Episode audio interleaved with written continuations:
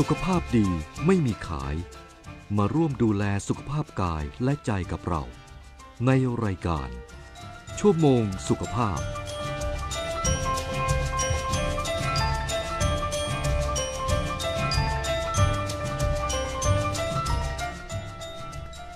วัสดีค่ะ คุณผู้ฟังต้อนรับคุณผู้ฟังเข้าสู่รายการชั่วโมงสุขภาพ ทางสถานีวิทยุกระจายเสียงแห่งประเทศไทย AM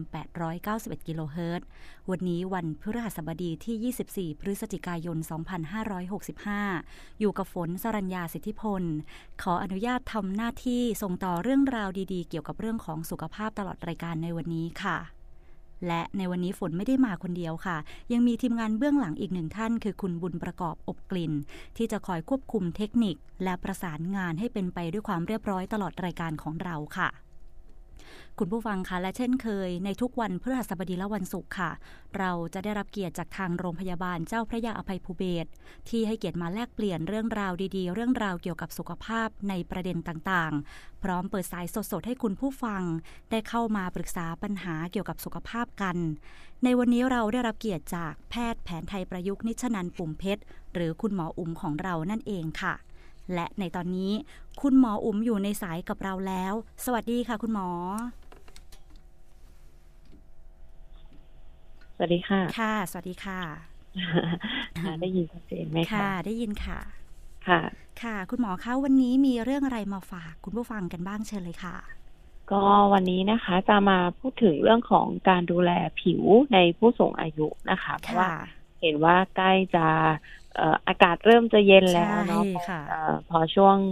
อากาศเย็นเนี่ย ก็ ปัญหาผิวหนังเนี่ยเป็นปัญหาหลักเลยนะคะ ที่อ่าเกิดขึ้นนะคะ อีกปัญหาหนึ่งในผู้สูงอายุเนาะวันนี้ก็เลยจะมาพูดถึงเรื่องของการดูแลผิว แล้วก็โรคเกี่ยวกับผิวหนังต่างๆ ในผู้สูงอายุกันค่ะค่ะค่ะต้องบอกว่าผิวหนังเนี่ยเป็นอ่าส่วนหนึ่งนะคะ ที่มีพื้นที่มากที่สุดเลยในร่างกายนะคะค่ะปกคลุมร่างกายของเราอยู่เนาะเป็นส่วนแรกที่อ่าสัมผัสนะคะ สิ่งภายนอกต่างๆนะคะ ทีนี้พอเราอายุมากขึ้นนะคะอ่าก็จะเกิดการเขาเรียกว่าอะไรความเสื่อมเนาะเป็นความเสื่อมของธรรมดาธรรมชาตินะของร่างกาย ซึ่งเกิดขึ้นในเอ่อทุกๆระบบของร่างกายนะคะ ช้าเร็วขึ้นอยู่กับการดูแลนะว่าดูแลดีมากน้อยแค่ไหนนะคะค่ะอ่าบางคนบอกว่าบางคนหกสิบเจ็ดสิบแล้วยังผิวพรรณดียังหน้าตาดีสุขภาพดีอ่าอันนั้นก็ใช่เพราะเขา ดูแลสุขภาพดีค่ะอ่าแต่บางคนไม่ค่อยดูแลตัวเองนะคะ อันเนี้ยก็จะพบปัญหาตามตามมาได้นะคะ ทีนี้ผิวหนังก็เช่นกันนะ ก็เป็นอวัยวะส่วนหนึ่งของร่างกายนะคะ ผิวหนังเนี่ยจะเริ่มเปลี่ยนแปลงเมื่ออายุมากขึ้นนะคะ ตามข้อมูลการศึกษาวิจัยเนี่ยบอกว่าอ่าเส้นใยอิลาสติกของผิวหนังเนี่ยค่ะ ที่มันยืดหยุ่นเนี่ย มันจะเริ่ม เปลี่ยนแปลงตั้งแต่ประมาณอายุ30ปี คือตอนเด็ก ๆ เนี่ยผิวยังดีอยู่อืมพออายุมากขึ้นเรื่อยๆ เนี่ย มันก็จะค่อยๆ เปลี่ยนแปลงเสื่อมสภาพไปทีละน้อยนะคะค่ะแล้วเนี่ยซึ่งมันก็มีหลายปัจจัยนอกจากอายุที่มันเอ่อยิ่งอายุเพิ่มขึ้น ความเสื่อมก็ยิ่งมากขึ้นนะคะ แต่ปัจจัยภายนอกที่มากระตุ้นเนี่ย อย่างเช่นเรื่องของแสงแดดมลภาวะฝุ่นควันต่าง ๆ เนี่ย ก็จะยิ่งทำให้ การเปลี่ยนแปลงเนี้ยมันเพิ่มเขาเรียกว่าอะไรเพิ่มอ่าอัตราการเปลี่ยนแปลงที่มันมากขึ้นเร็วขึ้นทำให้เกิดอ่าพวกริ้วรอย ความเหี่ยวย่น ผิวซีด ผิวหยาบนะคะ หรือค่ะบางคนเนี่ยก็จะมีเรื่องของอ่าผิวบางหรือเกิดพวกเอ่อหลอดเลือดฝอยที่เป็นเอ่อเรียกอะไรนะที่เป็นนูนๆนะคะ หรือการอืมฟกช้ำหรือค่ะจุดด่างดำหรือว่าอ่า กระเนื้อนะถ้าค่ะสังเกตใครสังเกตผู้สูงอายุที่บ้านมักจะมีใช่พวกใช่สังสระที่เป็นค่ะเหมือนติ่งเนื้อขึ้นตามแบบคอตามใบหน้าอะไรพวกเนี้ยค่ะค่ะเอ่อซึ่งก็เป็นเรื่องที่เกิดขึ้นได้ในทุกๆคนอืมนะคะอ่าแต่เกิดมากเกิดน้อยขึ้นอยู่กับการดูแลเนาะแต่ว่าพวกเนี้ยคือถ้าเป็นน้อยๆเนี่ย มันก็มันก็ดูเป็นปกตินะคะ แต่บางคนเนี่ย เป็นมากนะคะ หรืออาจจะแปลเปลี่ยนจากไอตัวพวกกระเนื้อหรือว่าติ่งต่างๆ เนี่ยกลายไปเป็นพวกมะเร็งผิวหนังอะไรพวกเนี้ยได้อืมนะคะค่ะอ่าเป็นเหตุผลว่าทำไมเราจึงต้องให้ความสำคัญกับเรื่องของการดูแลผิวหนังนะคะค่ะจริงๆไม่ใช่แค่ผู้สูงอายุเนาะถ้าดูแลได้ตั้งแต่อายุยังน้อยเนี่ยก็จะดีมากๆนะคะค่ะอ่าทีนี้เอ่อ ในผู้สูงอายุเนี่ยนอกจากเรื่องของการรับแดดนะคะ หรือว่ามลภาวะภายนอกเนี่ย มันยังมีเรื่องของภูมิต้านทานนะคะ ซึ่งเพราะผู้สูงอายุเนี่ย ความเขาเรียกอะไร ความต้านทานของร่างกายภูมิคุ้มกันของร่างกายเนี่ย มันจะน้อยลงนะคะ เพราะฉะนั้นเนี่ยโอกาสที่จะติดเชื้อโรคต่างๆนะคะทำให้เป็นพวกผื่นคันติด เชื้อแบคทีเรียเป็นลาเป็นแผลอะไรพวกเนี้ยค่ะ มันก็ยิ่งเกิดขึ้นง่ายขึ้นนะคะทำให้พื้นฐานทั่วไปเนี่ย พออายุมากขึ้นเนี่ยผิวก็จะแห้งง่าย เป็นผื่นง่าย คันง่ายนะโดนอะไรนิดอะไรหน่อยก็คันนะคะ เพราะว่าภาวะภูมิคุ้มกันที่มันลดลงเนี่ย มันทำให้เอ่อพวกต่อมไขมันอะไรพวกเนี้ยค่ะ มันก็ผลิตไขมันน้อยลงเนาะเพราะฉะนั้นเนี่ยความต้านทานของผิวต่อ ดินฟ้าอากาศเนี่ยอืมแสงแดดสายลมอะไรเนี่ยค่ะมันก็ลดน้อยลงไปด้วยนะคะ เพราะฉะนั้นเนี่ยโดนกระทบนิดหน่อยเนี่ย ก็ทำให้เกิดโรคขึ้นมาได้แล้วนั่นเองนะคะอืมอืมก็ ทีนี้ในส่วนของโรคผิวหนังในผู้สูงอายุวันนี้ยกค่ะยกตัวอย่างมานะคะ บางบางสภาวะเนาะที่พบบ่อยๆแล้วก็คิดว่าเอ่อ หลายคนอาจจะรู้สึกกังวลนะคะอ่าอันแรกนะคะก็คือเรื่องของกระเนื้อ อันเนี้ยพบพบได้มากค่ะเลยในผู้สูงอายุก็คือ ลักษณะเนี่ยก็จะเป็นตุ่มนูนนะคะ สีคล้ำนะสีจะเข้มกว่าผิวหนังปกตินะคะ เล็กน้อยมีขนาดเล็ก ๆนะคะอ่าเหมือนเนื้องอกที่เป็นติ่งออกมาจากผิวหนังปกตินะคะ ขึ้นมักจะเจอบริเวณแบบใบหน้าลำคอนะคะลำตัวนะคะอ่า ซึ่งกระเนื้อเนี่ยต้องบอกว่าไม่เป็นอันตรายนะคะ ต่อร่างกาย แต่ว่ามีผลต่อเรื่องของความสวยงามนะคะ ความมั่นใจนะคะ ในการใช้ชีวิตเนาะค่ะเพราะว่าเวลามันขึ้นขึ้นอ่าอย่างหมอเองอะ่ะ ยังอายุน้อยอยู่นะคะ แต่ก็ก็มีขึ้นเหมือนกันนะคะอ่าบางบางจุดอย่างเนี้ยค่ะเพราะฉะนั้นอันเนี้ยเขาบอกว่าไม่ไม่ได้มีผลทำให้แบบเอ่อ ผลต่อสุขภาพเนาะแต่ว่าความสวยงามเนี่ยอันเนี้ยจะเป็นหลักนะคะ เพราะฉะนั้นเนี่ย ถ้าท่านใดที่เป็นกระเนื้อแล้วมันแบบขึ้นเยอะขึ้นในจุดที่แบบเราไม่โอเคอย่างขึ้นที่หน้าขึ้นที่แก้มอะไรเงี้ยค่ะ ก็สามารถปรึกษาแพทย์ผิวหนังนะคะ เพื่อกำจัดออกได้ อันนี้เขาก็มีวิธีกำจัดออกเนาะอืมในในส่วนค่ะของแพทย์ปัจจุบันนะคะ แต่ถ้ามันขึ้นเยอะมากๆแบบขึ้นหนานะคะ หรือว่า ขนาดเป็นใหญ่มากๆ เนี่ยค่ะ หรือมีอาการเจ็บปวดนะคะปวดแสบปวดร้อนหรือเจ็บบริเวณนั้นเนี่ย อันเนี้ยควรไปพบแพทย์นะคะ เพราะว่ามันอาจจะอ่าไม่ได้เป็นกระเนื้อธรรมดาแล้วมันอาจจะพัฒนาไปเป็นโรคอื่นๆนะคะ เพราะฉะนั้นเนี่ยค่ะถ้าเป็นแล้วรู้สึกว่ามันไม่ปกติแล้วนะคะ ควรจะรีบไปรักษานะคะ ค่ะอ่าค่ะ คุณหมอคะแล้วคุณหมอมีวิธีการป้องกัน แล้วก็ดูแลปัญหาเกี่ยวกับกระเบื้องต้นยังไงบ้างไหมคะเอ่อต้องบอกว่าหลักๆ มันเกิดจากความเสื่อมเนาะแล้วก็เรื่องของแสงแดดมลภาวะอะไรพวกเนี้ยค่ะตอบ ตอบยากมากเลยว่าอืมอะไรค่ะอย่างเงี้ยใช่ว่ายังไง ใช่ค่ะค่ะ หลักๆก็คือทำความสะอาดปกติเลย แล้วก็อืมเอ่อหลีกเลี่ยงการสัมผัสแดดโดยตรงเนาะเดี๋ยวนี้ต้องบอกว่าแดดแรงมากๆ แล้วก็มีผลนะคะ ต่อค่ะต่อเรื่องของสีผิว แล้วก็เกิดการเกิดโรคผิวหนังต่างๆนะคะอืมอืมถัดมานะคะ คือเรื่องของสิว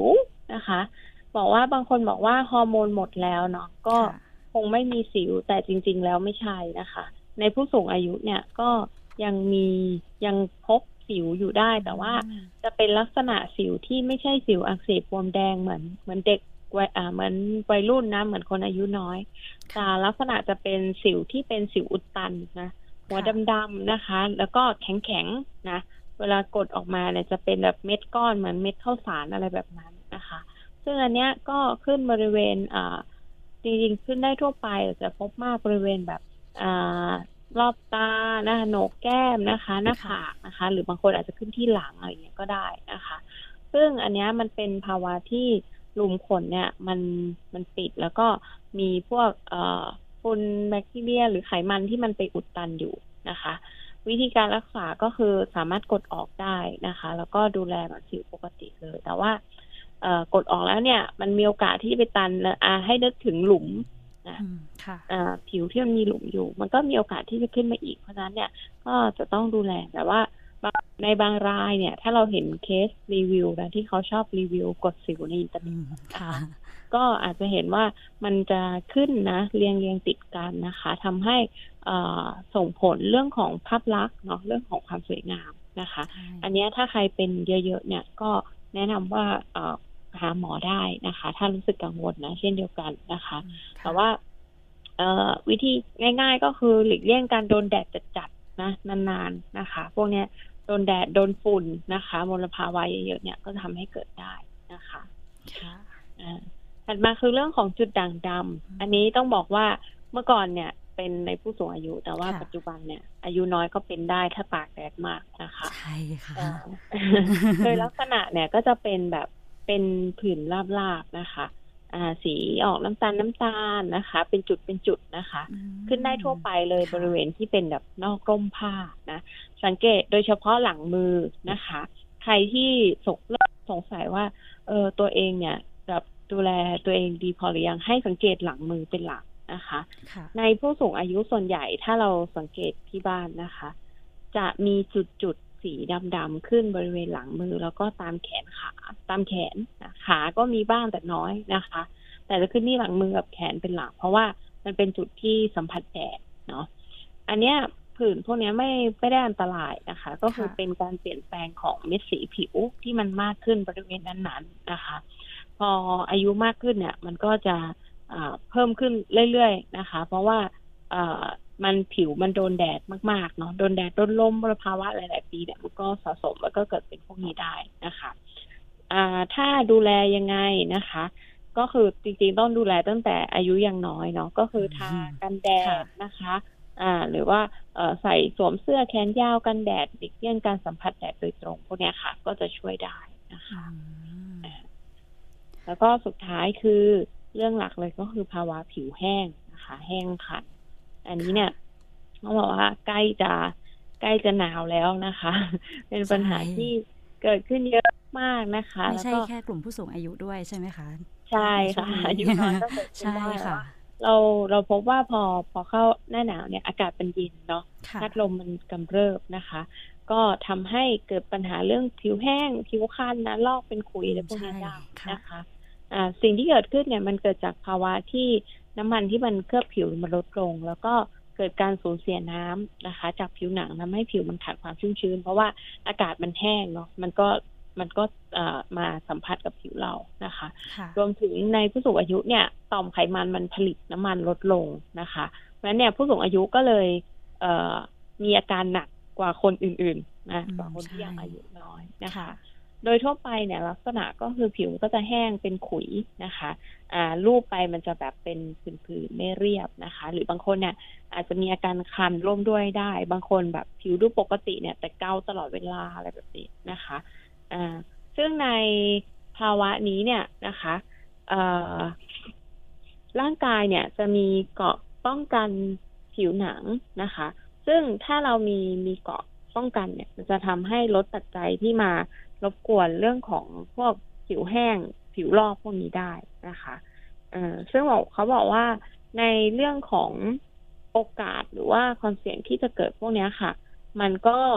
เอ่อมีหลายปัจจัยนะคะ อันนี้หนึ่งปัจจัยภายใน อันเนี้ยเราเลี่ยงไม่ได้นะคะ ก็คือผู้สูงอายุประจำเดือนนะคะ ยิ่งผู้หญิงที่หมดประจำเดือนแล้วเนี่ย หรือว่ากลุ่มพวกวัยทองเนี่ยอาการก็จะยิ่งมากขึ้นนะคะ ผู้ป่วยโรคไตนะคะ คนที่เป็นไทรอย์นะคล่องไทรอย์นะคะ ขาดสารอาหารขาดวิตามินนะคะ หรือบางคนเนี่ยกินยานะรักษาโรคบางอย่างอยู่ก็ทำให้มีผลต่อเรื่องของผิวแห้งได้นะคะอสองคือปัจจัยภายนอก อันนี้เป็นสิ่งที่เราหลีกเลี่ยงได้นะคะ ก็คือเรื่องของอากาศหนาวนะ การอยู่ในห้องแอร์อยู่ที่เย็นๆนะคะ แห้งๆนะคะ อาบน้ำอุ่นนะหรือน้ำร้อนบ่อยๆบางคนบอกว่าอาบน้ำร้อนแล้วดีแต่จริงไม่ดีนะคะเอ่ออาบค่ะน้ำร้อนหรือว่าใช้เเอ่อสบู่นะคะที่มันมีความเป็นด่างนะเป็นกรดด่างเนี่ยที่มันแบบสูงเกินไปนะบางคนแบบใช้แบบอยากผิวขาวอะก็ใช้แบบเป็นมีกรดเยอะหน่อยนะคะอ่าหรือว่าการใช้พวกผลิตภัณฑ์ที่มันมีแอลกอฮอล์หรือว่า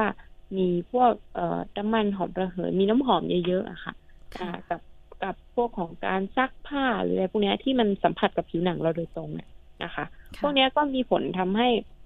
เอ่อกระทบต่อเกาะป้องกันผิวหนังของเราได้นะคะ ก็ทำให้เกิดอาการผิวแห้งแล้วก็คันได้นะคะค่ะ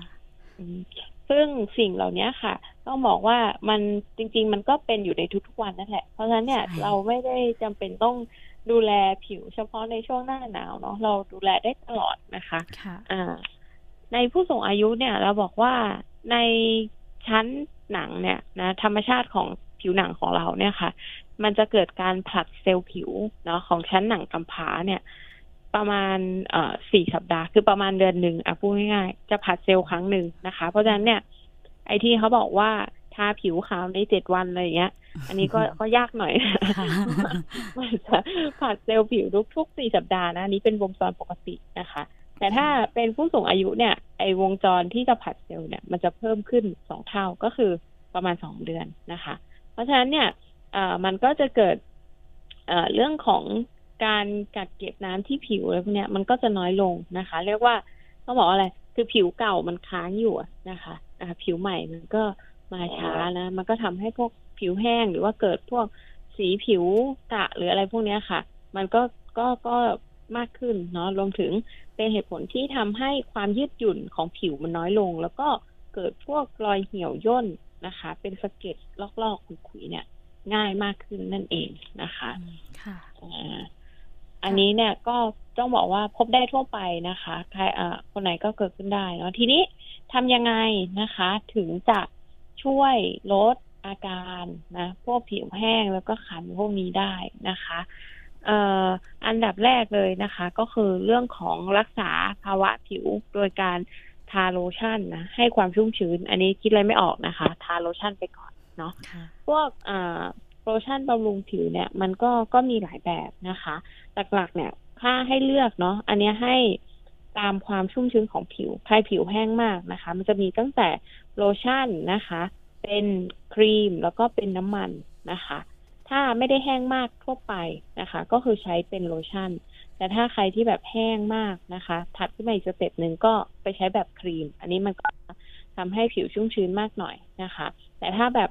ใครแบบว่าแห้งแตกหยาบกร้านนะคะ อันเนี้ยไปหาน้ำมันเลย ก็คือใช้การชโลมน้ำมันเป็นพวก baby oil อะไรพวกเนี้ยค่ะ อันเนี้ยก็จะช่วยได้ดีกว่านะคะ ซึ่งต้องบอกว่าการทาโลชั่นครีมน้ำมันใด ๆ เนี่ย ควรทาหลังอาบน้ำทันทีนะคะอ่าแล้วก็ถ้าใครแห้งมาก ๆ เลยเนี่ย ระหว่างวันทาซ้ำได้นะคะอ่าถ้ามีอาการคันร่วมด้วย ควรแนะนำว่าควรเลือกแบบที่มันไม่มีน้ำหอมนะคะ หรือว่า เป็นแบบออร์แกนิกหน่อยเนี่ยก็จะดีนะคะสำหรับผู้สูงอายุอย่างของโรงพยาบาลเองเนี่ย เราก็มีจ่ายในคนไข้นะคะ ที่ที่มีปัญหาเรื่องผิวเนาะอย่างเช่นอ่าครีมแก้คันนะคะ หรือว่าเอ่อโลชั่นขมิ้นนะคะโลชั่นผักเบี้ยใหญ่พวกเนี้ยค่ะ เพื่อช่วยในเรื่องของลดอาการคัน แล้วก็ให้ความชุ่มชื้นผิวได้นะคะอืมอ่าค่ะสองคือผลิตภัณฑ์ทำความสะอาดผิวก็คือสบู่นั่นแหละนะคะ โดยเฉพาะในผู้สูงอายุนะคะ ไม่แนะนำให้ใช้สบู่ก้อนนะเพราะว่ามันมีความเป็นกรดด่างเนี่ยค่อนค่อนข้างแรงเนาะสังเกตเวลาเราถูสบู่ก้อนผิวเรามันจะเอียดเอียดๆนะในสบู่ก้อนทั่วไปอะนะคะอ่าก็ควรใช้ที่มันมีแบบค่าความเป็นด่างน้อยๆนะคะ pH ประมาณห้านะคะ แล้วก็ควรไม่มีสารลดแรงตึงผิวนะก็คือ เอ่อพูดง่ายๆถ้าเวลาเราจะใช้ผลิตภัณฑ์ทำความสะอาดผิวอันไหนเนี่ย อาบน้ำไปแล้วเนี่ย ผิวต้องไม่เอียดก็คือถูไปเนี่ย บางคนถ้านึกถึงสภาพผิวเอียดนะถูไปแล้วมันจะมีเสียงนะคะค่ะแบบเนี้ยไม่ดีนะคะ เพราะว่ามันจะทำให้ผิวแห้งแล้วคันง่ายนะคะ ควรยังมีความชุ่มชื้นผิวหน่อย แต่ถ้าบางคนเนี่ยใช้แรกๆอย่างอย่างหมอเองอะ่ะ ก็เป็นผื่นบ่อยนะคะ ก็จะใช้พวกผลิตภัณฑ์ที่มันแบบ อาบน้ำแล้วผิวชุ่มชื้นเนี่ย แรก ๆ เราอาจจะ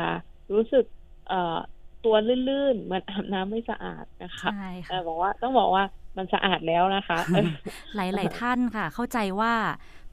อาบแล้วเหมือนมันไม่ไม่มีเสียงเอียดเอียดๆแล้วรู้สึกว่าอ่าเหมือนไม่ยังอาบสะอาดน้ำไม่สะอาดใช่ค่ะอ่าแต่จริงๆแล้วอันนั้นน่ะคือคือเหมาะกับคนที่มีปัญหาเรื่องผิวหนังนะคะค่ะเออแต่ถ้าไอ้ที่มันแบบอาบแล้วผิวเอียดเลยเนี่ย อันนี้ไม่เหมาะนะคะ ควรไปใช้ในคนที่แบบผิวมันอะไรแบบนั้นมากกว่าเนาะอืมค่ะอ่าถัดมานะคะ คืออย่างที่บอกไปตอนต้นคือไม่ควรอาบน้ำร้อนนะหรือใช่อาบน้ำที่มันอุ่นจัดๆนะฝนคะติดหรืออาบน้ำอุ่นมากอาบนานค่ะบางคนเนี่ยอาบน้ำอุ่นมากค่ะๆนะคะ แล้วก็อาบนานด้วยนะคะ อันเนี้ยอืมมันทำให้ผิวอะสูญเสียน้ำไปเยอะนะคะอืมแล้วก็ค่ะทำให้ผิวแห้งได้นะคะอ่า รวมถึงถ้าเป็นคนที่มันเริ่มคันแล้วนะมันผ่าน stage นั้นมาแล้วแล้วเริ่มมีอาการคันคือผิวแห้งมากแล้วคันเนี่ย อันเนี้ยควรหลีกเลี่ยงการเกาหรือว่าไปเสียดสีบริเวณที่มีอาการคัน เพราะว่าค่ะแทนที่มันจะแบบอ่าทาโลชั่นแล้วดีขึ้นเนี่ยมันอาจจะทำการเกาเนี่ยทำให้เกิดการอักเสบติดเชื้อบริเวณนั้นๆได้นะคะ อันนี้ก็ไม่ควรเกานะคะ ก็หาอะไรมาทาก็จะดีกว่าเนาะเอ่อถัดมาคือควรเลือกเสื้อผ้าที่มันแบบ โปร่งสบายนะคะ บางคนเนี่ยคันอยู่แล้ว แล้วก็ไปใส่เสื้อผ้าที่มันอับนะคะ ชื้นหนาเกินไปอย่างเงี้ยค่ะ ก็จะทำให้เกิดปัญหาเรื่องของพวกอาการคันหรือผิวแห้งมากขึ้นได้นะคะอ่าค่ะแล้วก็รวมปัจจุบันเนี่ย นอกจากโลชั่นหรือครีมทั่วไปที่เราทาบำรุงเนี่ยนะคะ ควรทากันแดดนะคะอืมทุกครั้งต่อให้ไม่ออกแดดก็ต้องทากันแดดใช่นะคะค่ะเออเพราะว่า อ่าอันนี้สำคัญมากๆนะคะไม่งั้นนะผิวก็จะถูกทำลายได้นะคะ บางคนแบบถูกแดดจัดเนี่ย อาจจะทำค่ะให้เกิดอาการเบิร์นนะคะ ผิวอักเสบขึ้นมาได้นะคะค่ะ คุณหมอแล้วคะก็ค่ะข้อสุดท้ายนะคะ คือดื่มน้ำให้เพียงพอ อันนี้อืมสำคัญมากค่ะนะคะ เมื่อไหร่ที่ร่างกายขาดน้ำก็จะทำให้เอ่อผิวแห้งได้นั่นเองค่ะค่ะ คุณหมอคะเพิ่มเติมอีกนิดนึงค่ะ คือฝนอยากทราบในส่วนของการทาครีมกันแดดเนี่ยค่ะ มีค่ะมีข้อจำกัดไหมคะว่าเราจะต้องใช้ครีมกันแดดที่มี SPF ขนาดเท่าไหร่อะไรยังไงที่จะไม่มีปัญหาอะไรอย่างเงี้ยค่ะเออจริงๆต้องบอกว่าเรื่องของ SPF เนี่ยค่ะค่ะสามสิบขึ้นไปได้นะคะ แต่ปัจจุบันเนี่ยมันก็มีงานวิจัยแบบเหมือนแบบมีมีหลายสื่อเนอะออกมาใช่ว่าแบบต้องห้าสิบขึ้นไปค่ะนะคะเออถ้าส่วนตัวหมอเองนะคะ ก็ค่ะคือสามสิบขึ้นไปก็ก็ใช้ได้นะคะอืมมันขึ้นอยู่กับ สถานที่ที่เราที่เราไปด้วยว่าค่ะเราแบบแดดจัดแค่ไหนหรือใช้ในทุกๆวันอะไรอย่างเงี้ยค่ะ ถ้าเราต้องออกแดดจัดเนี่ย ก็ควรจะห้าสิบบวกบวกบวกๆนะคะอืมค่ะอ่า แต่ถ้าแบบอยู่ในอาคารปกติอย่างเงี้ยสามสิบก็ยังได้อยู่ค่ะค่ะก็เลือกเลือกอันที่เหมาะกับเรา ตอนนี้อืมเดี๋ยวนี้ก็มีกันแดดมากมายหลายแบบมาให้เลือกกค่ะเลือกได้เลยนะคะค่ะก็เอ่อเป็นเอ่อส่วนหนึ่งนะคะที่เอ่ออยากจะแนะนำในช่วงนี้นะคะ ก็คือเรื่องเรื่องของการดูแลผิวเนาะอย่างที่บอกไม่ใช่ในผู้สูงอายุอย่างเดียวนะคะ แต่ว่าผู้สูงอายุอาจจะเป็นกลุ่มเสี่ยงมากหน่อย ที่จะทำให้เกิดปัญหาเหล่านี้นะคะ เพราะฉะนั้นเนี่ยต้องดูแลมากเป็นพิเศษนะคะอ่าแต่ในคนทั่วไปก็ดูแลตามปกตินะคะ ก็ช่วยลดอาการผิวแห้งแล้วก็คันได้นั่นเองค่ะ ค่ะ ค่ะครบถ้วนเกี่ยวกับเรื่องของการดูแลผิวหนังในกลุ่มผู้สูงอายุเลยค่ะ อย่างที่คุณหมอบอกเลยว่า การดูแลผิวพรรณในกลุ่มของผู้สูงอายุก็ต้องดูแลทั้งภายนอกแล้วก็ภายในด้วย รวมทั้งการหลีกเลี่ยงปัจจัยที่ทำให้เกิดการแพ้ แล้วก็ถ้าเกิดปัญหาผิวผิวหนังขึ้นมา หรือว่ารู้สึกว่าผิดปกติ ก็ควรที่จะปรึกษาหมอผู้เชี่ยวชาญเกี่ยวกับเรื่องนี้เลยค่ะ เพียงเท่านี้ก็คุณผู้ฟังทุกท่านก็จะไม่มีปัญหาเกี่ยวกับเรื่องของผิวหนังแล้ว อย่างที่คุณหมอได้แจ้งเอาไว้เลยค่ะ ค่ะ คุณหมอคะ เกี่ยวกับเรื่องของการดูแลผิวหนังในกลุ่มผู้สูงอายุคุณหมอมีเพิ่มเติมอะไรอีกไหมคะ ก็ฝากเรื่องอาหารเพิ่มเติมนะคะค่ะต้องบอกว่าไม่ใช่แค่ทาอย่างเดียวหรือเรื่องอย่างเดียวนะคะ การกินอาหารก็สำคัญนะคะ เรื่องของเออการดื่มน้ำให้เพียงพอกินอาหารที่มีเส้นใยมีวิตามินนะคะ พวกเนี้ยก็ช่วยได้นะคะอืมก็อืมเอ่อกินให้หลากหลายนค่ะอืม ค่ะขอบคุณคุณหมอค่ะ แล้วในช่วงนี้นะคะ ขออนุญาตพักสักครู่ค่ะ ช่วงหน้าเป็นช่วงของการเปิดสายให้คุณผู้ฟังทางบ้าน ได้เข้ามาร่วมพูดคุยปรึกษาปัญหาสุขภาพกับคุณหมออุ๋มในรายการสดๆเลยค่ะ พักสักครู่ค่ะ คือถ้าถ้าเราไปบริจาคเลือดมันจะดูเท่ และถือเป็นการทำบุญด้วยไหมอะถือเป็นบุญใหญ่เลยล่ะ คิดดูนะ คนเราสละได้แม้แต่เลือดของตัวเอง เพื่อนำไปช่วยชีวิตผู้ป่วย อืม แบบนี้จะรอช้าทำไม รีบไปบริจาคกันเร็ว ช้าก่อน คือร่างกายต้องพร้อม นอนหลับให้เพียงพอก่อนไหมล่ะ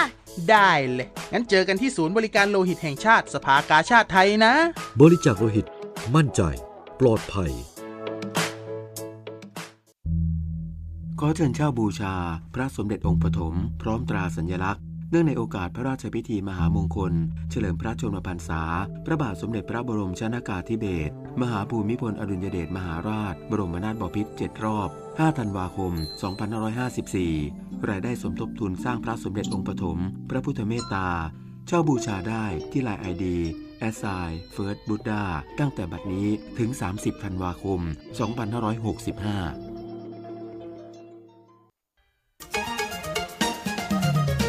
ท่านกำลังฟังรายการ ชั่วโมงสุขภาพ ทางสถานีวิทยุกระจายเสียงแห่งประเทศไทย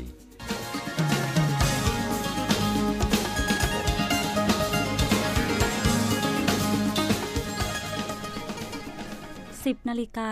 36 นาทีค่ะ กลับเข้าสู่ช่วงที่ 2 ของรายการชั่วโมงสุขภาพ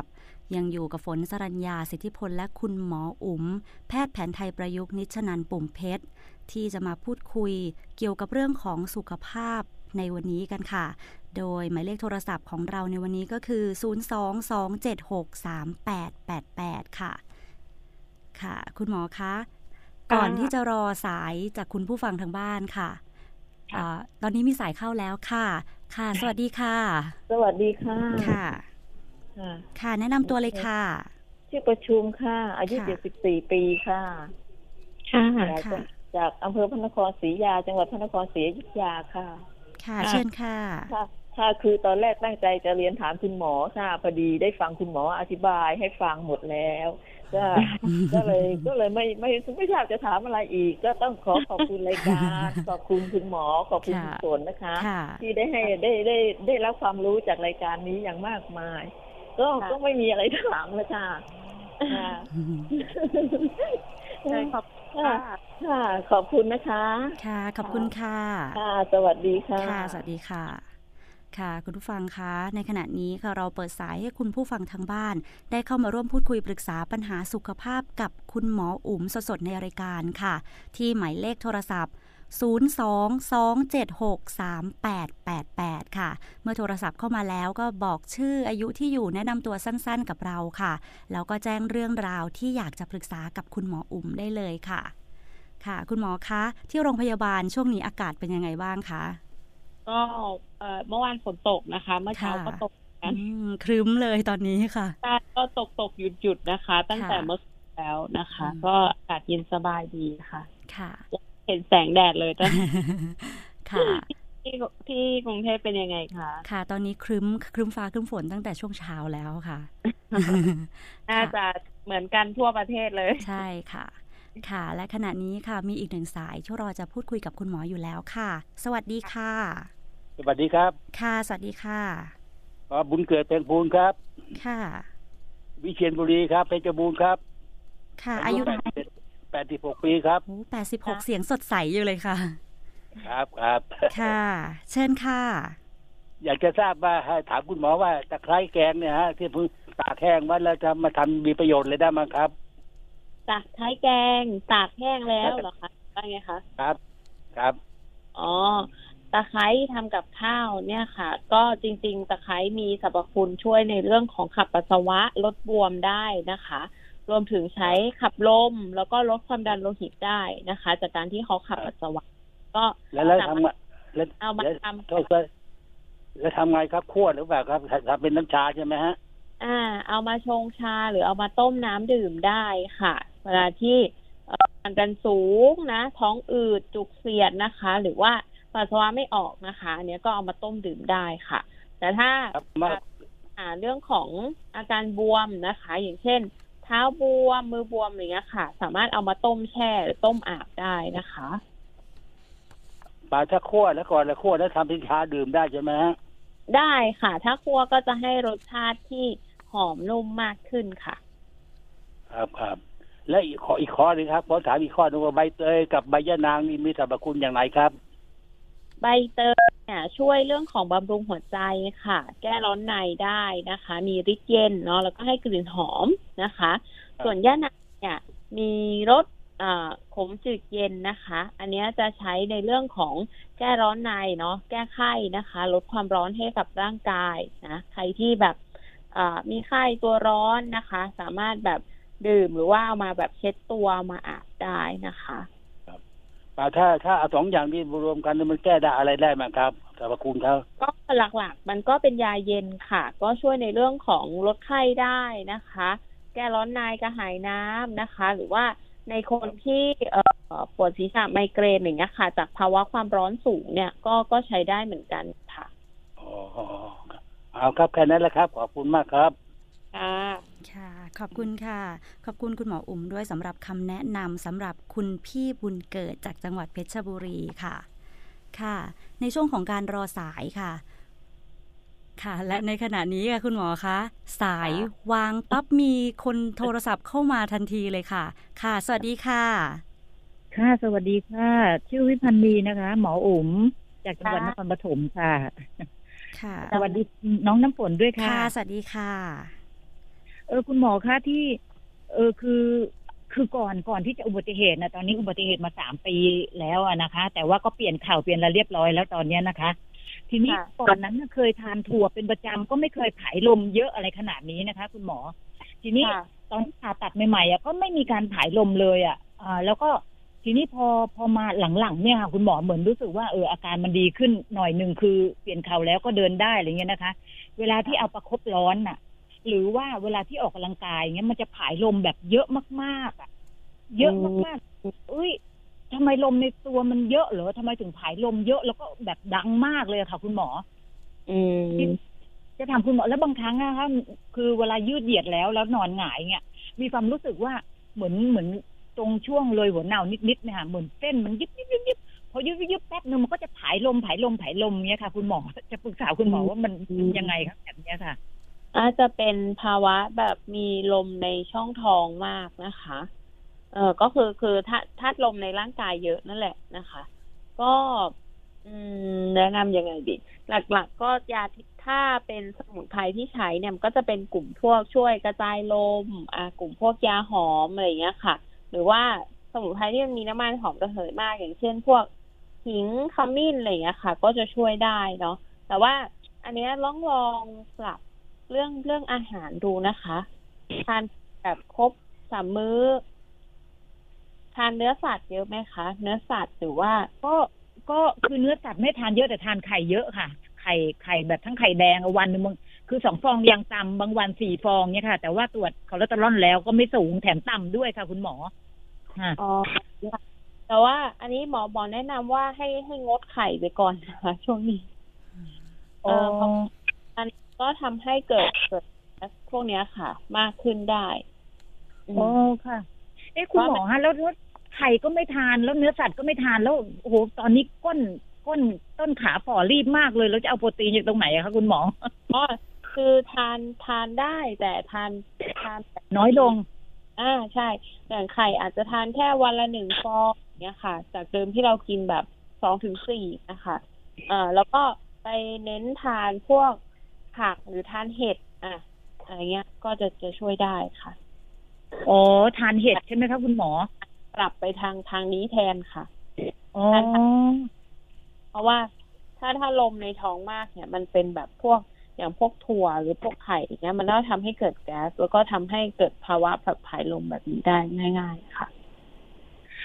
คือผายลมนี่มันไม่ดีใช่ไหมคะถ้ามันผายเยอะแบบนี้ใช่ไหมคะคุณหมอเออจริง ๆ มันมันก็ไม่ได้ไม่ดีนะคะ จริง ๆ มันก็ดีในในแง่ของการอ่าเรียกอะไรขับลมกระลมออกจากร่างกายเนาะแต่ว่าถ้ามันมันมากกว่าปกติเนี่ยค่ะ แสดงว่าระบบเราอาจจะเริ่มมีปัญหาแล้วนะคะเพราะฉะนั้นเนี่ยก็ต้องก็ต้องหาอะไรมามาปรับนะเพื่อให้มันแบบสมดุลนะคะต้อบอกว่าการการผายลมเป็นเรื่องธรรมชาตินะคะ ทุกคน ในแต่ละวัน แต่ถ้ามันแบบมากเกินเนี่ยมันอาจจะส่งผลต่อเรื่องระบบย่อยนะคะ เรื่องของเอ่อระบบเอ่อขับถ่ายอะไรอย่างเงี้ยของเราอะตามมาได้ค่ะอโอ้แต่ขมิ้นชันนี่ทานทุกวันเลยค่ะคุณหมอแบบใส่ข้าวขยำกินพร้อมข้าวเลยอะค่ะขมิ้นชันนะคะ แล้วก็กระเทียมพริกไทยอะไรก็จะใส่อะไรก็เน้นๆพวกเนี้ย เครื่องเทศอะไรอย่างเงี้ยค่ะ คุณหมอ อืมอ๋อลองลองค่อยๆปรับเรื่องอาหารค่ะ เพราะว่า ถ้าเราแบบ หรือ หรือแต่เราก็ออกกำลังกายอยู่แล้วใช่ไหมคะใช่ค่ะ ใช่ค่ะ อืม ถ้าออกกำลังกายก็ไม่ไม่น่าแบบมีผล อืม ลองลดอาหารที่มันแบบมีพวกน้ำตาลหรือแบบพวกเอ่อที่มันแบบย่อยยากๆอะค่ะ อันนี้มันก็จะช่วยได้เหมือนกันอ๋อแต่แต่ว่ามันจะเป็นมากตอนที่เราออกกำลังกายค่ะ คุณหมอไอ้ที่ว่าถ่ายลมเนี่ยค่ะเรายิ่งยิ่งท่าที่ค่ะ ตอนเราออกกำลังกายอะค่ะ ร่างกายมันมันเคลื่อนไหว ทีนี้พอพอเกิดการเคลื่อนไหวเนี่ย ลมในตัวมันก็เคลื่อนไหว แล้วก็เกิดการดันออกค่ะ อันนี้ก็ก็เป็นปกติ ถ้าเราแบบเอ่อมีมีการเคลื่อนไหวแล้วมันแบบมากขึ้นอ๋อแต่แต่คุณหมอแนะนำให้ปรับเรื่องอาหารไปทานเห็ดทานอะไร ลองลองดูลองก่อนใช่ไหมคะคุต้อณงหมอแบบอะดูก่อนค่ะ เพราะว่าหลักหลักหลักมันแบบ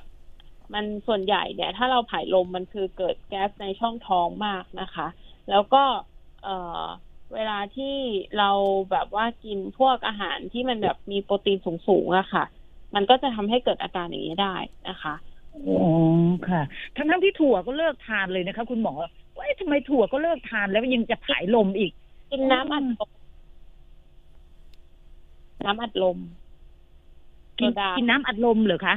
กินไม่กินหรือเปล่าคะถ้าไม่อ๋อไม่ไม่ไม่ค่ะ ไม่ค่ะ ของทอดของคือรักษาสุขภาพมากเลยตอนเนี้ย อะไรที่ไม่ดีนี่ไม่เอาเข้าท้องเลยค่ะ หรือหรืออย่างนั้น เอ่อ ถ้ามันไม่ดีขึ้นนะคะคือถ้ามันแบบเป็นมากกว่าเดิมรู้สึกอึดอัดท้องอะไรอย่างเงี้ยค่ะ หรือมีอาการอื่นๆร่วมด้วยเนี่ย แนะนำว่าอาจจะต้องพบหมอนะคะ เพราะว่าถ้ามันแบบมันมากเกินไปเนี่ยมันอาจจะมีปัญหาเรื่องเกี่ยวกับเอ่อโรคเรื่องของลำไส้ เรื่องของโรคกระเพาะหรืออะไรพวกเนี้ยค่ะ ได้ คุณหมอ คุณหมอคะไม่เคยมีคือถ่ายดีมากค่ะ คุณหมอ ถ่ายดีมากคือปกติทุกอย่างค่ะ แต่มันแปลกอีกตรงที่มันผายลมเยอะเนี่ยก็เลยเอ๊ะมันยังไงอะไรอย่างเงี้ยค่ะ เป็นเอ่อต้องบอกภายลมเป็นเรื่องปกติค่ะค่ะค่ะเออแต่ก็ลองแต่แต่ก่อนค่ะค่ะค่ะลองลองปรับอาหารดูค่ะ แต่ว่าเรื่องถ่ายเรื่องอะไรก็ดีไม่อึดอัดไม่อะไรเลยค่ะ คุณหมอเออค่ะ ค่ะ ค่ะค่ะขอบคุณมากค่ะกลับขอบพระคุณมากค่ะคุณหมอค่ะ สวัสดีค่ะ ค่ะ พี่วิพันธ์นีจากนครปฐมค่ะ คุณหมอคะฝนขออนุญาตเพิ่มเติมเกี่ยวกับเรื่องของถั่วที่พี่วิพันธ์นีได้พูดเอาไว้เมื่อกี้ค่ะ ปริมาณในการทานเนี่ยมีผลต่อร่างกายมากน้อยขนาดไหนอะคะก็ถั่วมันก็เป็นเป็นพวกโปรตีนชนิดหนึ่งนะคะค่ะทีนี้ถ้าเรากินเยอะปกติเขาจะให้กินแค่วันหนึ่งไม่เกินหนึ่งหนึ่งกำมืออะค่ะค่ะไม่อ่าทีนี้ ถ้าเรากินมากเกินไปมันก็ทำให้เกิดเกิดแก๊สเกิดกรดในท้องได้อะทำให้แน่นท้องตรงเนี้ยได้นะคะค่ะนั้นเนี่ยคือคือกินในในบางเคสเนี่ยเขาจำเป็นต้องกินเนาะเพื่อไปแบบเสริมโปรตีนเนี้ย แต่ถ้าแบบแล้วมันอืดท้องมันแน่นท้องอย่างเงี้ยค่ะเราจะเปลี่ยนไปกินโปรตีนชนิดอื่น ๆ ที่เป็นโปรตีนทางเลือกก็ได้ค่ะอืมเออไม่ไม่จำเป็นต้องใช้อันนี้เนาะค่ะแต่ว่าเออพูดถึงเรื่องเรื่องถั่วเรื่องของการผายลมเนาะอีกค่ะอันนึงนะคะ ฝากฝากคุณพี่วิพันธ์นีนะคะ คือเวลารับประทานอาหารเนาะอันเนี้ยบางคนน่ะ เกิดพะกินกินเร็วเหมือนเคี้ยวเคี้ยวไม่ละเอียดอย่างเนี้ยค่ะอืมทีนี้ระบบย่อยเนี่ย มันก็ค่ะเนาะมันก็จะทำให้เกิดอาการพวกเนี้ยขึ้นได้ค่ะ อืม ก็อันนี้ลองลองค่อยๆปรับดูค่ะ เพราะว่าแต่ต้องบอกว่าเรื่องผายลมเป็นเรื่องปกติเนาะตามค่ะเขามีแบบเก็บข้อมูลเลยว่าแบบ ทางการแพทย์เนี่ยบอกว่าเราทุกคนต้องผายลมเฉลี่ยวันละสิบถึงยี่สิบครั้งเลยนะคะอืมเออแต่ว่าแบบมากน้อยหรืออะไรเงี้ย ก็ก็แล้วแต่คนนะคะ แต่ถ้าถ่ายลมปกติอะมันจะไม่มีกลิ่นเนาะอันนี้ก็คือระบายแก๊สออกจากร่างกาย แต่ถ้าใครมีกลิ่นหรือมีเสียงผิดปกติเนี่ยเอ่ออาจจะแบบเกิดโรคหรือว่ามีปัญหาเกี่ยวกับเรื่องของการสะสมของเสียในร่างกายมากได้ ค่ะค่ะ ขอบคุณคุณหมอค่ะ และในขณะนี้ค่ะมีอีกหนึ่งสายที่เราจะพูดคุยกับคุณหมออยู่แล้วค่ะ สวัสดีค่ะ สวัสดีค่ะ ชื่อบุญอุสานะคะกทมเขตได้บุรณะค่ะค่ะค่ะคุณพี่บุญอุตสาใช่ไหมคะค่ะค่ะขออนุญาตนะคะ ขออนุญาตปิดเสียงวิทยุสักครู่หนึ่งอะค่ะให้ขออนุญาตฟังทางโทรศัพท์ก่อนค่ะคุณพี่ เจ็ดสิบหกค่ะ ค่ะ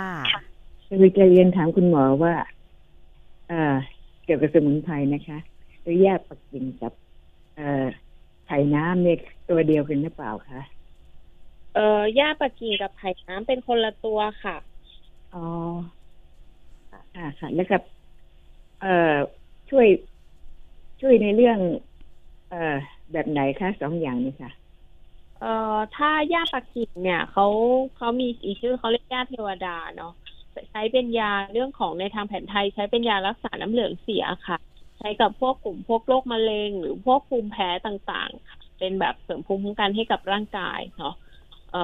ลดพวกเอ่อลดการอักเสบลดความร้อนในร่างกายได้ค่ะ ส่วนตัวไผ่น้ำเนี่ยตามข้อมูลก็คือใช้สำหรับพวกโรคไตนะคะ เอ่ออันนี้ที่มันหน้าตามันคล้ายๆกันเนาะแต่ว่าไผ่น้ำใบมันจะกว้าง แล้วก็จะจะสั้นกว่าตัวหญ้าปักกิ่งนะคะค่ะเอ่อไผ่น้ำนี่หมายถึงว่า อ่าค่ะซึ่งอยู่หญ้ตามตามดินใช่ไหมคะใช่ค่ะ คือไอ้ทั้งยังหญ้าปักกิ่งแล้วก็เอ่อไผ่น้ำอะค่ะ ลักษณะการขึ้นการการเจริญเติบโตมันจะคล้าย ๆกัน แต่ว่ามันจะแตกต่างกันตรงลักษณะใบนะคะเอ่อเอ่อ ไผ่น้ำจะใบสั้นนะคะ กว้างนะคะ ปลายแหลมเหมือนกันนะคะ ส่วนหญ้าปักกิ่งใบจะเรียวๆยาวๆนะคะเอ่อทีนี้ในเรื่องของการใช้เป็นยาเนี่ยค่ะเขาก็เอ่อตามข้อมูลเนี่ยบอกว่าไผ่น้ำเนี่ยใช้กับโรคไตนะคะ ก็คือแบบเอามาต้มดื่มอะไรเงี้ยค่ะ จะช่วยให้ดีขึ้นนะคะ แต่ว่าก็ยังไม่ได้มีข้อมูลแบบชัดเจนนะคะ ว่าแบบใช้รักษาได้ เพราะอย่าง ที่โรงพยาบาลเองเนี่ย เราก็เราก็ไม่ได้ใช้ไผ่น้ำนะคะอ๋ออันนี้แบบว่าหญ้าปักกิ่งนี่นี่ที่เป็นแคปซูลมีไหมคะที่อภัยภูเบศรมีค่ะ ที่โรงพยาบาลจะมีจ่ายสองแบบก็คือเป็นแบบยาแคปซูลยาปักกิ่งกับแบบชาชงค่ะ อันนี้หลักๆเขาจ่ายในผู้ป่วยกลุ่มพวกเอ่อ โรคน้ำเหลืองผื่นคันนะคะสะเก็ดเงิน ผู้ป่วยโรคมะเร็งนะคะ เพื่อช่วยเรื่องของเอ่อลดอาการข้างเคียงจากเอ่อการรักษามะเร็งได้นะคะคืออันนี้แบบว่าถ้าอย่างธรรมดานี่ไม่ได้เป็นมีโรคอะไรนี่ทานได้ไหมคะพวกไผ่น้ำกับต้องต้องการทานเพื่อเพื่อรักษาอาการอะไรคะคือก็ไม่มีอาการอะไรอะคือแบบว่าฟังฟังๆดูก็คิดว่าเออ ถ้ามีอายุแล้วจะทานได้อะไรแบบนี้ค่ะแนะนำให้รับประทานค่ะ เพราะว่าหลักๆ มันก็มีรสจืดเย็นเนาะการกินอาหารหรือว่ากินสมุนไพรที่มันจืดเย็นมากเกินไป มันจะทำให้ไฟธาตุในร่างกายมันเสียสมดุลนะคะอ่าอาจจะทำให้เกิดอาการท้องอืดนะคะ หรือว่าย่อยอาหารได้ไม่ดีมือเท้าชาอย่างนี้ได้นะคะเพราะฉะนั้นเนี่ยก็ควรใช้เมื่อร่างกายมีความร้อนมากเกินไปนะคะ มีไข้ตัวร้อนนะคะ หรือว่า เป็นโรคที่จำเป็นต้องใช้เนี่ยค่ะ อันเนี้ยก็ก็ค่อยรับประทานค่ะ ถ้าปกติไม่แนะนำค่ะคืออาจจะถามคุณหมออีกอย่างนะคะ คือค่ะแบบว่าไอ้เรื่องผายลมเนี่ย คือแทบจะไม่ค่อยได้ผายเลยค่ะวันวันๆไม่ค่อยได้มีนานๆจะครั้งสองครั้งอะไรเนี่ยมันจะเป็นอันตรายต่อร่างกายนะคะแต่ว่าเป็นคนที่ท้องผูกนะคะ ไม่ถามว่าไม่ได้อันตรายนะคะ คือการผายลมมันเป็นการระบายเอาแก๊สออกจากกระเพาะ และลำไส้นะคะ ออกจากร่างกายไปนะคะเอ่อทีนี้ถ้าในคนที่กินอาหารดีอยู่แล้ว ไม่ได้กินของที่มันแบบ เอ่อเพิ่มแก๊สมากเนี้ยค่ะ มันก็จะไม่มีลมที่จะถูกขับออกนะคะ ถามว่าเป็นผลเสียไหมไม่ได้เป็นผลเสียนะคะ เอ่อถือว่าเป็นเป็นปกติ แต่ถ้า มันแบบไม่ผายลมเลยแล้วท้องอืดนะคะ แน่นท้องอึดอัดท้องแน่นหน้าอกอะไรเงี้ย อันเนี้ยเป็นผลเสียแหละ คือการระบายลมของเรามันทำได้ไม่ดีนะคะ อันนี้ต้องต้องแยกว่าแบบมันมันเกิดจากอะไรค่ะอ๋อคือเมื่อกี้ฟังคุณเมื่อกี้นี่คือแล้วเอ๊ะเราไม่ค่อยได้ระบายเลยไม่ได้ไม่ค่อยได้ผายเลยถ้าเราถ้าเราของที่มันแบบ เออไม่ไม่ได้แบบเพิ่มแก๊สมากอะค่ะ มันก็จะไม่ไม่ได้ผายลมค่ะ เออนะคะว่า ทุกคนทุกคนผายลมปกติ แต่ว่าเราอาจจะไม่ได้ไม่ได้รู้สึกว่าเราผายลมอย่างเช่น เวลาเราเข้าห้องน้ำอะไรอย่างเงี้ยค่ะเราอาจจะผายลมแต่เราไม่ได้รู้ตัวอย่างเงี้ยค่ะเออก็เลยเอ๊ะกลัวเนี่ยรบกวนคุณหมอแค่นี้นะคะ ขอบคุณค่ะติดตามรายการนี่ประจำเลยค่ะค่ะให้ความรู้มากค่ะค่ะขอบคุณคุค่ะณคุณหมอที่จัดนะคะ ขอบคุณค่ะ ค่ะ คุณหมออุ่มคะฝนขออนุญาตเพิ่มเติมเกี่ยวกับเรื่องที่เมื่อกี้คุณบุรุษาได้คุยเอาไว้ค่ะ เกี่ยวกับเรื่องของท้องอืดเราสามารถแก้ปัญหา เรื่องเกี่ยวกับท้องอืดอย่างไรได้บ้างด้วยตัวเราเองอะคะก็หลักๆนะคะ ท้องอืดเกิดจากการกินเนาะค่ะกินแล้วย่อยไม่ดีนะคะอ่าซึ่งปัจจัยหลักก็มาจากอาหารที่กินเข้าไปนะคะอืมสองคือพฤติกรรมบางคนเนี่ย กินเร็วนะคะ กินเร็วมันมันย่อยกระเพาะมันย่อยยากก็อืมดค่ะ อ่า บางคนเอ่อกินแล้วนอนก็อืดนะคะหรือบางคนแล้วนั่งอยู่กับที่นั่งนั่งแบบนั่งทำงาน นั่งตัวงออยู่ท่าเดิมนานๆอะไรอย่างเงี้ยค่ะค่ะ พวกนี้การไหลเวียนหรือการการทางเดินลมมันไม่ดีมันก็ทำให้อืดแน่นได้นะคะเออก็ก็ต้องปรับหลาย ๆ อย่างไปพร้อม ๆ กันนะคะบางทีแบบอ่ากินอาหารดี แต่พฤติกรรมไม่ดีมันก็ไม่หายนะคะ ค่ะ ค่ะคุณหมอคะ สองนาทีสุดท้ายค่ะ ของวันนี้คุณหมอมีอะไรจะฝากคุณผู้ฟังบ้างเชิญเลยค่ะ ก็ฝากในเรื่องของการดูแลสุขภาพช่วงนี้นะคะค่ะต้องบอกว่าอากาศเปลี่ยนแปลงบ่อยเนาะเดี๋ยวหนาวเดี๋ยวร้อนเดี๋ยวฝใช่นค่ะ ปรับตัวแทบไม่ทันเลยค่ะ คุณหมอคะทานแล้วก็แถมยังจะมีโควิดสายพันธุ์ใหม่มาอีใช่กอย่าเพิ่งนิ่งนอนใจนะคะค่ะว่าโควิดไปจากเรานะคะ ก็ ยังอ่ามาตรการเราอาจจะน้อยลงเนาะแต่ว่าการดูแลตัวเองก็อยากให้เข้มข้นอยู่เหมือนเดิมนะคะ จะได้อ่าไม่เจ็บป่วยกันในช่วงนี้นะคะค่ะก็อ่าฝากถึงท่านที่ต้องการปรึกษาปัญหาสุขภาพนะคะอ่าแบบเฉพาะรายนะคะ ก็สามารถโทรไปปรึกษาได้นะคะ ที่อ่าคลินิกแพทย์แผนไทยของโรงพยาบาลนะคะ จะเป็นเบอร์โทรศัพท์นะคะ 0875820597 นะคะ อ่า0875820597นะคะ หรือว่าถ้าท่านใดใช้ไลน์นะไลน์ at นะคะ ก็สามารถ add ไลน์นะคะผ่าน at sign นะคะ abs thaimed นะคะ t h a i m e d นะคะ อันนี้ add มาปรึกษาผ่านช่องทางนี้ได้นะคะ หรือว่าอยากติดตามข้อมูลสุขภาพข้อมูลสมุนไพรอัปเดตใหม่ๆ ก็ ติดตามได้หลายช่องทางไม่ว่าจะเป็นทางอ่า YouTube นะคะอภัยภูเบศ YouTube Channel นะคะเสิร์ชคำว่าอภัยภูเบศก็ได้นะคะ อันนี้ก็จะมีอ่าอัปเดตความรู้เรื่องสมุนไพรเรื่องการดูแลตัวเองนะคะค่ะรวมถึงช่องทาง Facebook Page นะคะ ไม่ว่าจะเป็นอ่าในส่วนของ Facebook Page สถาบันการแพทย์แผนไทยอภัยภูเบศรนะคะเพจสมุนไพรอภัยภูเบศรนะคะ แล้วก็เพจต่างๆนะคะ ในเครือของอภัยภูเบศรเนี่ยก็ เข้าไปติดตามความรู้กันได้นะคะค่ะแล้วก็ถ้าใครอยากจะเอ่อรับยานะคะ ก็ผ่านช่องทางไลน์ at หรือโทรมาตามเบอร์ที่ให้ได้เลยค่ะ ค่ะ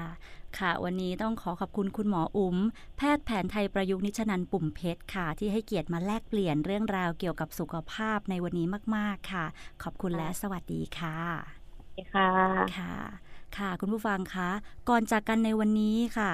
มีเรื่องเกี่ยวกับสภาพ ฝนฟ้าอากาศมาฝากคุณผู้ฟังกันค่ะหรือเกี่ยวกับกรมอุตุนิยมวิทยาได้ประกาศเตือนฝนตกหนักมากในวันนี้ คือวันที่ 24 พฤศจิกายนค่ะ หลายจังหวัดให้ระวังน้ำท่วมฉับพลันและน้ำป่าไหลหลาก ในพื้นที่ภาคตะวันออกเฉียงเหนือ ภาคกลาง ภาคตะวันออกและภาคใต้ค่ะ จึงอยากจะขอให้คุณผู้ฟังในแต่ละพื้นที่ ติดตามประกาศจากกรมอุตุนิยมวิทยาอย่างใกล้ชิด ในช่วงที่ฝนฟ้าอากาศแปรปรวนแบบนี้ด้วยค่ะ และสำหรับวันนี้หมดเวลาแล้วค่ะ กลับมาพบกับรายการชั่วโมงสุขภาพได้ใหม่ในวันพรุ่งนี้ ขอบคุณคุณผู้ฟังทุกท่านที่ติดตามรับฟังรายการ วันนี้ฝนสรัญญาสิทธิพลและคุณบุญประกอบอบกลิ่น ผู้ควบคุมเทคนิคและผู้ประสานงานในวันนี้ ต้องขอลาคุณผู้ฟังด้วยเวลาเพียงเท่านี้ ขอบคุณและสวัสดีค่ะ